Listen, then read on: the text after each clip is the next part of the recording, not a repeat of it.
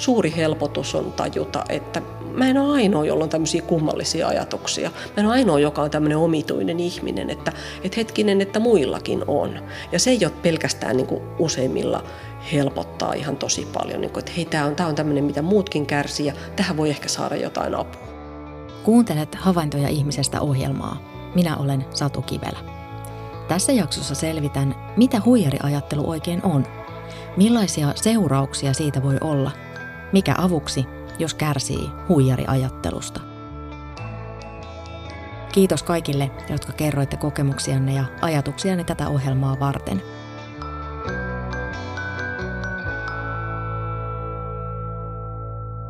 Psykologi Tiina Eekman kohtaa huijariajattelijoita työterveyshuollossa. Eekman on kirjoittanut ilmiöstä myös kirjan, jonka nimi on Huijarisyndrooma, miksi en usko itseeni. Luin kirjan tätä ohjelmaa varten. Mä enemmän puhuisin huijariajattelusta, että se on ehkä suomalainen termi, että impostor-fenomeno on se maailmalla oleva termi, mutta musta suomalaiseen puheeseen sopii huijariajattelu. Ja se ehkä kertoo siitä, että mistä siinä on kysymys. Eli siinä on kysymys tavasta ajatella, sellaisesta tavasta ajatella, joka sitä aiheuttaa ihmisille ahdistusta, ehkä jopa masennusta, muuten vain pahaa oloa tai suorituspaineita. Yhdysvaltalaisen tutkimuksen mukaan tästä huijariajattelusta kärsii elämäaikana, jossa on muodossa noin 70 prosenttia ihmisistä. Että se on myös aika varmaankin semmoinen myös tunnistettava ja kaikilla meillä on joskus semmoisia tilanteita, jossa on, on ehkä sillä niin kuin epämukavuusalueella ja jo, jonkin uuden äärellä niin voi tuntua, että no mitenköhän tämä nyt menee ja sekin on ihan, se on ihan luonnollista ja inhimillistä. Joo, ja nimenomaan se on epävarmuus oman tekemisen yhteydessä on yksi ihmisen peruskokemuksia, että ei siinä ole mitään vikaa. Me vaan kuvitellaan herkästi, että niin ei saisi kokea. Että se on ikään kuin väärä tunne, vaikka se on ihan perustunne silloin, kun me ei olla vielä selvillä vesillä, että mitä muut odotetaan ja mihin mä oon menossa ja mihin mä pystyn. Ja aika moni, tämä 70 prosenttia, niin, niin se, se pitää sisällään myös tällaiset hyvin ohimenevät ikään kuin ajatukset, että, että, että me emme oikeasti osaa, että mistähän toi nyt on saanut sellaisen mielikuvan, että mä osaisin – ja, ja sitten aika moni myös niin kuin hiukan sekoittaa tässä sitten, kun miettii, että onko mulla huijariajattelua vai ei, niin se epävarmuus siinä uuden edessä tai epävarmuus oman osaamisen kanssa, niin se ei automaattisesti tarkoita, että ajattelee huijariajatuksia. Että sit siitä, siitä pitää tulla vielä mukaan se seuraava kynnys, eli olettaa, että muut jotenkin luulee häntä taitavammaksi kuin mitä hän onkaan ja että hän itse jotenkin saa sen aikaan, sen kuvitelman siellä muiden ihmisten päässä. Et silloin sitten tulee se huijariajattelu, eikä se ole vaan sitä, että mä oon epävarma ja, ja, ja mitenköhän tämä nyt mahtaa mennä, että osaankohan mä tätä oikeasti, mm. joka on ihan tavallinen tunne uuden haasteellisen työtehtävän edessä. On terveellistä. Huijariajattelua kutsuttiin aiemmin huijarisyndroomaksi. Termin kehitti psykologi, terapeutti ja tutkija Pauline Rose Clance 1970-luvun lopussa Yhdysvalloissa. Nykyään termiä huijarisyndrooma ei enää käytetä. Huijariajattelu tarkoittaa sitä, että ihminen ei koe osaavansa jotain, vaikka oikeasti on taitava. Hän siis aliarvioi itseään ja osaamistaan pahasti ja usein vaatii itseltään liikaa. Nimimerkki ihminen ei aina ratkaise panostaa sekä työhön että opintoihin, mutta ei kuitenkaan ole työnsä lopputulokseen tyytyväinen. Olen aina yllättynyt, jos saan opinnoissani hyvän arvosanan tai töissä hyvää palautetta, sillä koen, että en osaa mitään ja kaikki mitä teen on liian hutaisten tehty. Saatan käyttää yhden tehtävän tai työjutun tekemiseen tuntikausia, absurdiuteen asti, enkä silti koe, että se on tarpeeksi hyvä. Huolellisuus ja tarkkuus eivät suinkaan ole huonoja piirteitä. Ongelma niistä tulee, jos mikään ei koskaan tunnu riittävän. Huijariajattelu ei ole psyykkinen häiriö tai sairaus, vaan kokoelma erilaisia ajatteluja, toimintatapoja tutkimusten mukaan huijariajattelijat jakautuvat vähän niin kuin kahteen ryhmään. Että toiset on tällaisia, jotka mielellään venyttää viimeiseen hetkeen asti sitä yrittämistä ja ikään kuin se epäonnistumisen strategia on siellä jo pohjalla, että mun ei kannata, mä en kuitenkaan pysty siihen, mutta sitten äkkiä raapasen kasalle jotakin ja kun siitä jotakin hyvää tulee, niin sitten se onkin onnenkantamoinen. Tai sitten se on sellainen, että no esimieheni ei oikeasti ymmärrä, mitä mun työhöni kuuluu kuuluu. Että kun se suitsuttaa mun tätä työtä, niin, niin se ei oikeasti tajua, mitä, mitä tämän olisi pitänyt olla. Tai no, niin kuin selitys löytyy sieltä mielen sisältä. Tai sitten toinen ääripää on se, että et, et ihminen niin kuin ihan hirveästi tekee työtä sen lopputuloksen eteen. Ja, ja, ja sittenkään ei vielä usko, että se on se oma kyvykkyys, mikä sen saa aikaan, vaan se on vaan se työmäärä. Ja tietenkin on hirveän uuvuttavaa ajatella, että mun pitää toistaa tämä suoritus. Mun pitää uudestaan ja uudestaan uuvuttaa itseni tekemällä ihan käsittämätön määrä työtä, jotta mä pääsen hyvään lopputulokseen. Kokemus tästä huijariudesta ja huijariajattelusta liittyy vahvasti sitten perfektionismiin ja itsekriittisyyteen ja, ja tällaiseen vaativuuteen itseä kohtaan sekä suorituspakkoon. Että se on semmoinen niin kuin sisäinen jotenkin, se standardi on niin kuin sisäinen ja, ja sitten voi olla, että ehkä niin kuin ulkoiset kun jutut vahvistaa sitä tai vuorovaikutussuhteet vahvistaa sitä. Tai sitten voi olla, että toimii peilinä myös niin, että heitä tähän on jo riittävän hyvä, ei tarvi enempää. Että, että tavallaan sitten jos ihminen ei puhu siitä, niin, niin sitten se voi vaan kasvaa tavallaan se, se kriteeristö siellä.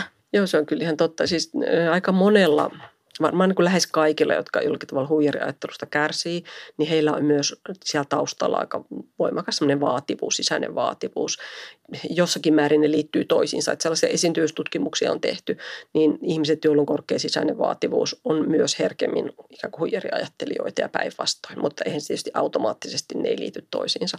Että sinällään joku tämmöinen perfektionismi tai vaativuus, niin se on yksi ihmisen ominaisuus, joka liittyy meidän temperamenttipiirteisiin, liittyy jossain määrin tietysti myös kasvatusympäristöön. Temperamenttipiirteet on useimmiten perinnöllisesti määräytyviä. Nimimerkki ihminen ei aina ratkaise saa hyvää palautetta sekä töissä että opintojen parissa, mutta silti huijari ajattelu painaa häntä. Usein onkin vaikea aloittaa tekemistä ylipäätään tai saada asioita valmiiksi, koska jo aloittaminen tuntuu valtavan raskalta.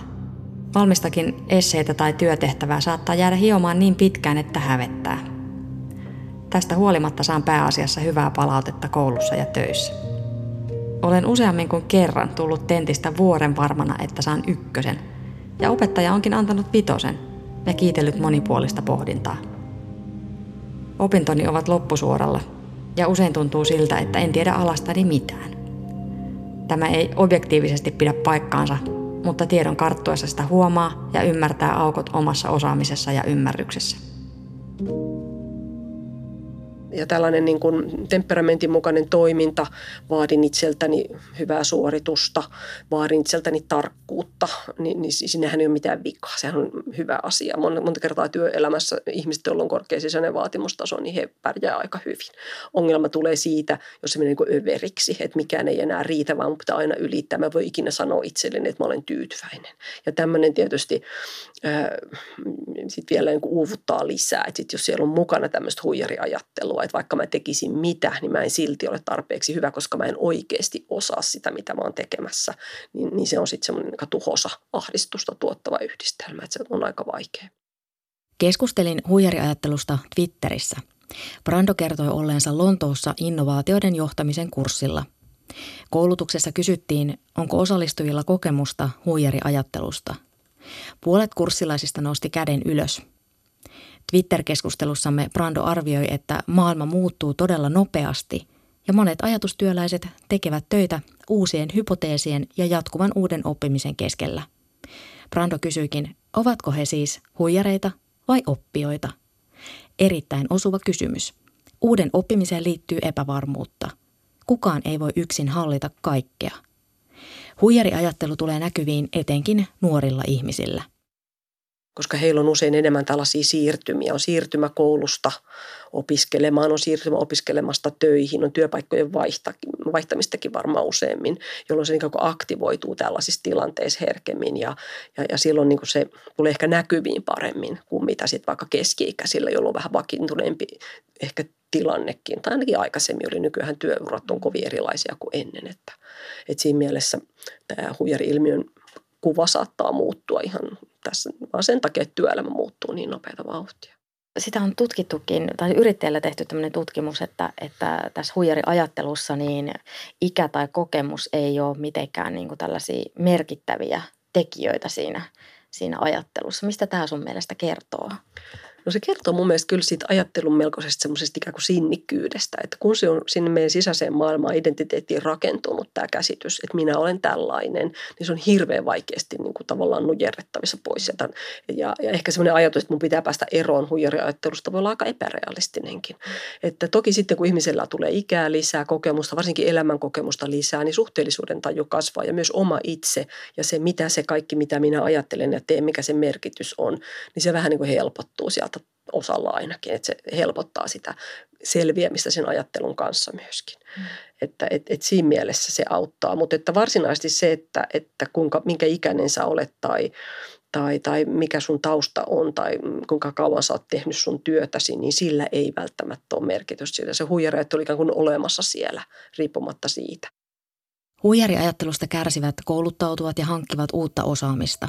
Usein he ovat taitavia ja lahjakkaita, mutta eivät näe omaa osaamistaan realistisessa valossa. Nimimerkki Onneton opiskelee töiden ohessa. Hän kertoo hakeutuneensa liian helppoon työhön. Työelämäni perustuu huijariajattelulle. Teen maisteriopintoja työni ohessa, mutta en kehtaa hakea niin sanottuja oman alan töitäni, koska ajattelen olevani täysin epäpätevä typerys. Munaisin itseni ja työnantajani, jos erehtyisin omalle alalleni. Olen hakeutunut liian helppoon työhön, joka turhauttaa minua suunnattomasti. Minulla on asiantuntijan koulutus, mutta ei näyttöjä työelämässä. Siispä olen tuomittu turhanpäiväiseen paperinpyörittelyyn lopuksi ikääni. Näen mielenkiintoisia työpaikkailmoituksia tuon tuostakin, mutta en uskalla hakea niihin. Kun saan kursseista nelosia ja vitosia arvosanaksi, ihmettelen aina, mistä hyvästä kiitettävät tulivat. Tuntuu, etten ole oikeasti oppinut mitään ja pelkään, että joudun joskus keskustelemaan aiheista. Huijari-ajattelijan ammatti-identiteetti perustuu ajatukseen omasta osaamattomuudesta. Siihen liittyy jatkuva itsensä epäileminen. Toisilla ajatukset omasta osaamattomuudesta voivat olla lieviä ja menevät ohi nopeasti. Joillakuilla juuri tietyt tilanteet voivat nostaa huijariajattelun pintaan. Itse asiassa siis se, niin kuin se vaikea huijari-ilmiö tai se huijariajattelu tarkoittaa sitä, että ihminen kärsii huomattavasti siitä omasta ajattelustaan. Että hänellä on jatkuvaa painetta jotenkin siitä omasta tekemistä. Hän joutuu jatkuvasti miettimään, miten hän selviytyy. Hän, hän kärsii ahdistuksesta, hän kärsii jopa masennuksesta, ehkä uupumuksen kautta tai muutenkin, kun se minä kuvaan aika heikoilla siinä, niin jatkuvasti se masennus nurkkii sulla nurkan takana aika herkästi, että, että musta se kärsimyksen määrä on se, joka niin kuin, tavallaan mittaa sitä, että jos sulla on lieviä huijariajatuksia, se vähän ohi meneviä, jotka aktivoituu vaikka jonkun uuden työtehtävän tai uuden asian kynnyksellä, mutta se ikään kuin itse tiedostat, että no, kyllä tämä menee ohi ja mä opin tämän, vaikka mä en nyt ajattele, että mä en osaa tätä, semmoiset lievät ohimenevät ajatukset, niin, niin se ei tuota niin suurta kärsimystä. Mutta sitten on niitä ihmisiä, joilla se on ikään kuin niin identiteetissä se ajatus, että mä huijaan muita uskomaan, että mä olen taitava, niin heille se tuottaa kyllä tosi pahaa kärsimystä ja hirveän suurta ahdistusta. Se ahdistus on se kaikkein hankalin oire, mihin mä oon törmännyt. On syvä, voimakas ahdistuksen tunne, jota ei oikein saa lievitettyä kovin helposti. Ahdistus ja pelko vaikuttavat siihen, kuinka hyvin voimme keskittyä tekemään työtämme. Nimimerkki Elina oli remonttifirmassa maalarina ilman koulutusta. Hän koki olevansa työmailla kuin huijari. En uskaltanut puhua mitään vieraille ihmisille, ettei bluffini paljastuisi. Tämä ajattelu sai minut niin hermostuneeksi, etten muistanut saamieni ohjeita ja haukuin mielessäni itseäni koko ajan. Tunsin suunnatonta alemmuutta työtovereitani kohtaan ja tein hermostuksissani virheitä. Ja lopulta epävarmuuteni ajoi minut siihen tilanteeseen, että työnjohto päätti minun työsuhteeni. Eli painajainen kävi toteen. Huijariajattelua on sekä miehillä että naisilla. Stereotyyppiset ja kapeat sukupuoliroolit sekä niihin liittyvät kulttuurilliset koodit vaikuttavat meihin. Tutkimuksissa on todettu, että pojat valitsevat miehisiksi määritellyt roolit tyttöjä useammin. Voivatkohan stereotypiat lisätä alttiutta huijariajatteluun? Toki sillä on merkitystä, minkälainen on se kulttuuri suhteessa menestykseen, kulttuurisuhteessa onnistumisiin, miten, että arvotetaanko niitä tai mitataanko miesten ja naisten onnistumista ja menestymistä jotenkin eri tavalla vai samalla tavalla, niin silloin merkitystä. Eli silloin herkemmin esimerkiksi, jos nainen menestyy ja, ja etenee urallaan ja, ja pääsee jonnekin ikään kuin korkean asemaan, vaikka johtaja, tiettyyn tyyppisiin johtajatehtäviin, niin voiko hän olla oma itsensä, kokeeko hän, että hän niin kuin täyttää ne saappaat vai ei täytä, niin, niin sellaisessa kohtaa tulee meidän kulttuurinen arviointi vastaan aika nopeasti, että, että, että vieläkin puhutaan siitä, että naiset, jotka etenee johtajatasolle, joutuu rikkomaan lasikattoja. He rikkoo lasikattoja paitsi yhteiskunnassa myös oman päänsä sisäpuolella, niin kuin ylittämään sitä, että kykenenkö minä vai enkö minä kykene. Ja jos, jos siellä on niin kuin haasteena se huijariajattelu, niin sehän pysäyttää sitä lasikaton rikkomista. Että yksinkertaisesti ei halua lähteä yrittämään sitä edes välttämättä. Keskustelin huijariajattelusta Twitterissä myös Ninnun kanssa. Ninnu pohti, että jos huijariajattelu on sitä, että en ole tarpeeksi hyvä tähän ja pian noin muut huomaa sen, niin samankaltaista ajattelua on varmaan myös deittailussa. Onko se niin, että tämä enemmän tämä ilmiö näyttäytyy just vaikka työelämässä tai, tai koulumaailmassa, eikä niinkään niin kuin ihmisten välisissä suhteissa, vaan, vaan se areena tai konteksti, missä se syntyy, niin on joku tämmöinen niin kuin koulu tai työpaikka? No siinä mielessä kyllä, että se ainakin helpommin tulee näkyviin siellä tai se ihmiset kokee sitä nopeammin, koska siellä niin selvästi korostuu se osaaminen ja, ja pystyvyys, jotenkin koke, kokemus siitä, että miten hyvin mä jotakin asiaa osaan. Mutta kyllä myös ihmissuhteissa, ystävyyssuhteissa, perheen sisäisissä suhteissa, sukulaisuussuhteissa, niin niissä ikään kuin rooleissa, mitä niissä ihmisillä on, niin, niin sitä samaa ajattelua kyllä esiintyy. Mm, siitä ei ole tehty minkäännäköistä suomalaista tutkimusta. Mä en osaa sanoa yhtään, että, että olisiko suomalaisessa kulttuurissa jotenkin yleisempää se, että, että, että työelämässä näkyy se enemmän. Se, mitä siitä on tehty tutkimuksia opiskelijoiden keskuudessa, jossakin Aasiassa on tehty paljon opiskelijoiden keskuudessa tutkimuksia tai, tai Yhdysvalloissa, niin siellä niin kuin on se ajatus, että se esiintyy kaikilla elämän alueilla silloin, kun se on esiintyäkseen. Mutta, mutta työelämä jotenkin ruokkii sitä, koska siinä on niitä hetkiä, jolloin sun pitää ikään kuin taas tarttua johonkin uuteen haasteelliseen tehtävään ja osoittaa kykysi.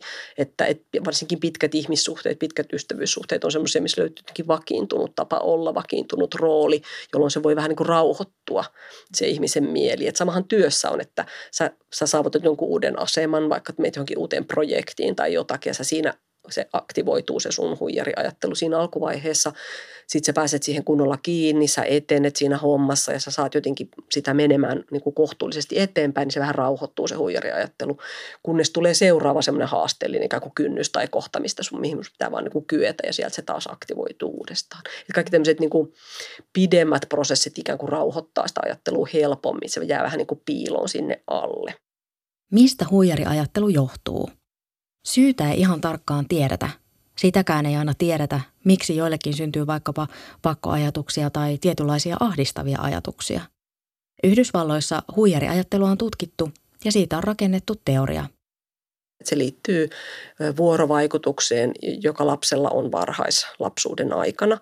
Sellaiseen vuorovaikutukseen, joka liittyy hänen osaamiseen ja kyvykkyyteensä. Että, että, että, että, että sit kun siihen tulee jonkinlainen ristiriita, tämmöinen sisäinen ristiriita, jota hän ei pysty käsittelemään, niin se sitten saattaa tuottaa tätä huijariajattelua. Ja se ristiriita syntyy siis siitä, että kotona lapsi oppii ajattelemaan itsestään tietyllä tavalla – arvioimaan omaa osaamistaan, kyvykkyyttään, ehkä suhteessa muihin sisaruksiin. Ja, ja tota, sitten kun hän lähtee kotoa vaikka kouluun tai päiväkotiin, ja siellä hän saakin sitten erilaista palautetta siitä, erilaista kuin mihin hän on tottunut. Ja tästä tulee ristiriitainen kokemus, että no mitä hän nyt sitten oikeasti on. Ja tämä ristiriita, jos hän sen kanssa jää yksin, eikä lapsella tietenkään ole keinoja käsitellä ristiriitaisia olotiloja, tunteita vielä niin kuin itseksensä. Että jos on se kanssa yksin, niin sit siitä voi kehittyä tällainen ahdistusta ylläpitävä tapa ajatella. Että leikitään nyt vaikka sellainen tilanne, että, että kotona kuulee paljon sitä, että kun sä olet niin hyvä ja kiltti, niin ei sun tarvi olla yhtä taitava kuin toi sun sisaruksesi. Että ei se haittaa, vaikka et sä ihan niin nokkela ja näppärä, että kun toi sun veli tai sisko on niin kauhean taitava tai pätevä jossakin. Ja sitten koulussa tai päiväkodissa niin saakin palautetta, että sähän oot taitava sähän oot lahjakas, sähän pystyt moneen. Niin sitten lapsi jää niin kuin sitä hämmentyneenä miettimään ja, ja, ja, ja yksin jäädessään sitten joutuu ikään kuin selittämään itselle, että mistä se johtuu, se päiväkodin tai koulun opettajan näkemys hänestä, että no hän on niin kiltti ja kaunis ja ihana niin kuin hänelle on aina sanottu, että se tykkää hänestä eikä henno vaikka sanoa hänelle, että hän onkin heikko tai huono tai että se hämääntyy ajattelemaan, kun hän on niin kiltti ja kiva, että hän on myös taitava, että oikeasti se ei ikään kuin tietäisi, kuinka huono hän on. Nimimerkki L kirjoittaa kärsivänsä aivan tyypillisestä huijariajattelusta. Koen olevani epäpätevä työhöni ja pidän osaamistani riittämättömänä. Uskon onnistumisten johtuvan vain ihmissuhdetaidoistani tai tuurista. Tilanne on hankala, koska toisaalta olen myös ammatissa, jossa jatkuva keskeneräisyys ja oppiminen on luonnollista ja välttämätöntä. Ammatillinen itsetuntoni suhteessa kollegoihin on huono – Vaadin itseltäni paljon ja olen jo kertaalleen jäänyt sairauslomalle uupumuksen vuoksi. Kuinka usein sitten tämmöistä huijariajatteluun ja sisäisesti itseltään tarkkuutta ja huolellisuutta ja tällaista niin kuin vaativat ihmiset sit uupuu, kokee jonkin, jonkin tason uupumuksen siinä omien vaatimustensa keskellä? No nykypäivänä yhä useampi uupuu, että, että vaikea sanoa mitä, mitä se on ollut aikaisemmin. Aikaisemmin työelämä on ollut erilaista, mutta nykypäivän työelämä on hirveän, varsinkin korkeasti koulutetuilla ihmisillä on hirveän abstraktia. Se on, työ ei ole mitään ojankaivuta todellakaan, vaan sä kehität prosesseja, että sä yrität saada aikaan jotakin sellaista, mikä ei ole mitenkään osoitettavissa eikä mitattavissa millään konkreettisella keinolla.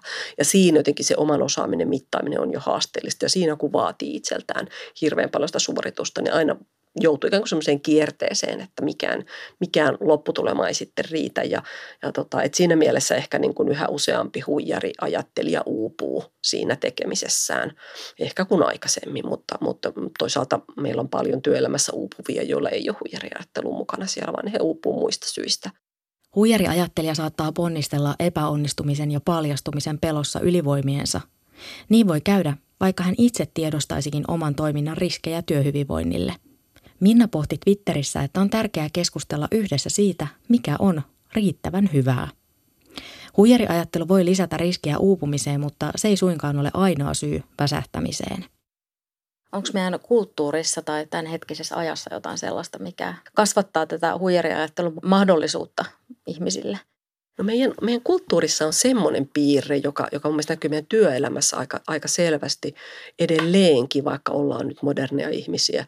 Niin, ja se on sellainen, että, että tota, et, et, et on, on, on niin kuin parempi pitää itsensä vähän niin kuin näkymättömänä. Et ei saa olla liian hyvä eikä saa olla liian huono. Et parempi olla sellainen niin kuin vähän keskinkertainen ja ei saa niin kuin liikaa korostaa itseänsä eikä tuoda jotenkin näkyville mitään ja, ja, ja, ja pysyä ikään kuin siellä joukossa – ja sitten jos joku korostaa itseänsä työyhteisössä, niin häntä ruvetaan katsoa, että no mikä hän narsisti tässä nyt sitten on, kun se kehuu osaamisillaan. Että, että meillä on semmoinen ikään kuin keskinkertaisuuden ja kynttilän vakanalla pitämisen kulttuuri. Ja se ruokkii sellaista niin kuin ikään kuin salaisuuskulttuuria tietyssä mielessä, että kun mun pitää pitää jotain itsestäni piilossa – niin kuin huijari pitää koko ajan tätä ajatusta, että minusta ei olekaan oikeasti mihinkään piilossa, niin, niin tota, se, se eristää ihmisiä työyhteisössä toinen toisistaan, semmoinen kuin, ikään kuin tämmöinen kulttuuri, että missä ei voi ihan avoimesti kertoa, että ette voi uskoa, kuulkaa mitä mä just ajattelin itsestäni ja tästä työn tekemisestä. Että mitä vähemmän on salaisuuksia, mitä enemmän voidaan avoimesti puhua siitä, että epävarmuudesta ja osaamattomuudesta ja yhdessä pohtia, mitä niille olisi tehtävissä, niin että toiset ottaa ihan niin kuin kysymyksenä sen, että ahaa, tai sä ajattelet tolla tavalla, että no mitä hän tolle voisi tehdä.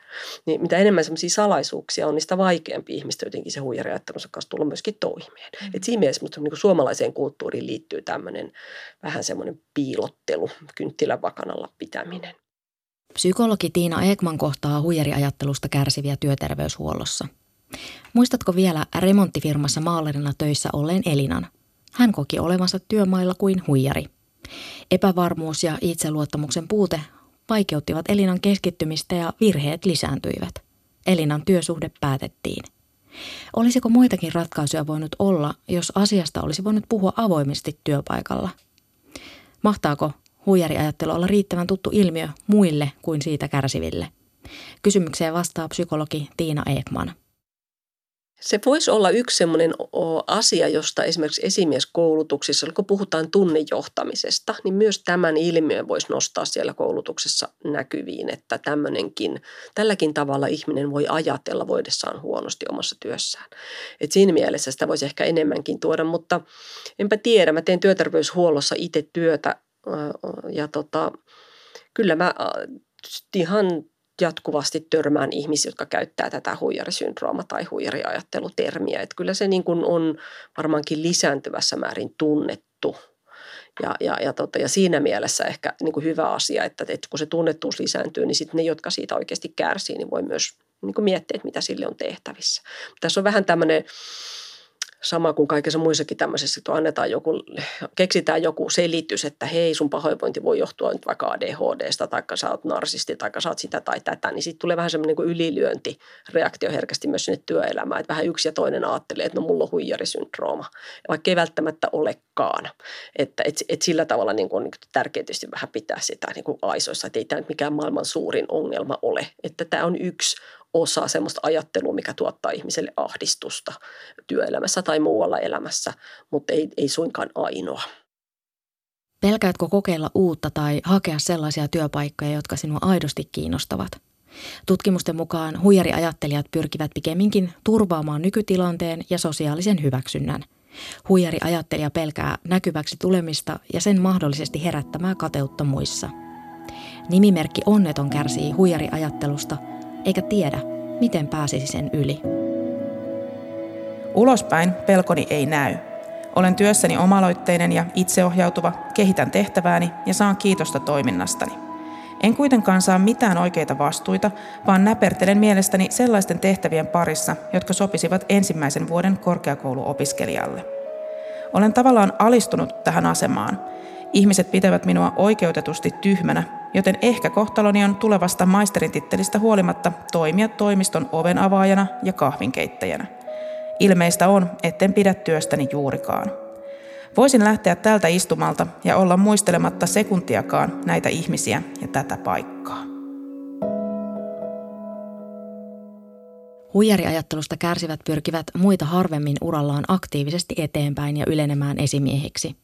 Urasuunnittelua haittaa voimakas onnistumisen ja epäonnistumisen pelko. Lisämausteena tulee alhainen itsearvostus. Tämä on semmoinen syy esimerkiksi, miksi tutkimusten mukaan niin, niin huijariajattelijoilla urakehitys saattaa tyssätä niin, että he itse ei hakeudu haasteellisempiin tehtäviin, koska on turvallista olla siellä jossakin jo kertaalleen opitussa. Se kauhu on jo koettu, mä oon päässyt tähän sisälle, kukaan ei tässä, kun mä pysyn poterossa, niin kukaan ei huomaa, että mä en osaa mitään. Ja tästähän voi seurata nimenomaan se, että ihmiselle tulee oikeasti osaamisvajetta.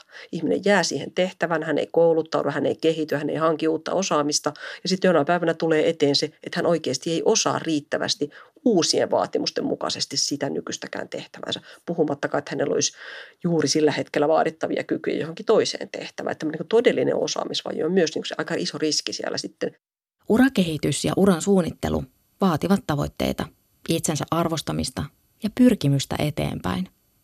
Nykyajan työelämässä jokaisen odotetaan hankkivan lisää taitoja, oppivan uutta tai muuntautuvan uusiin tehtäviin. Huijariajatuksista kärsivän mieltä kalvaa epäilys, ettei hän oikeasti kykene tuohon kaikkeen. Tärkein on jotenkin, että uskaltaa niin kuin ajatella, että hei mun ajattelu ei ehkä ole tosi. Että jos mä saan koko ajan palautetta, että mä oon hyvä ja taitava, niin entäs jos ne muut puhuukin totta? Jos se mun sisänäytös ei olekaan tosi. Että lähtee niin kuin sitä kautta niin kyseenalaistamaan omaa ajattelua. Sen se on ikään kuin se toinen, se toinen pää siellä, mitä voi tehdä. Ja toinen asiahan on siinä on niin kuin tällainen avoimuus, että mä olen avoimesti jotakin, että mä uskallan näyttää muille ihmisille ne ajatuksen, jotta mä saan sitä palautetta, jotta mä voin kyseenalaistaa sen mun oman ajatteluni.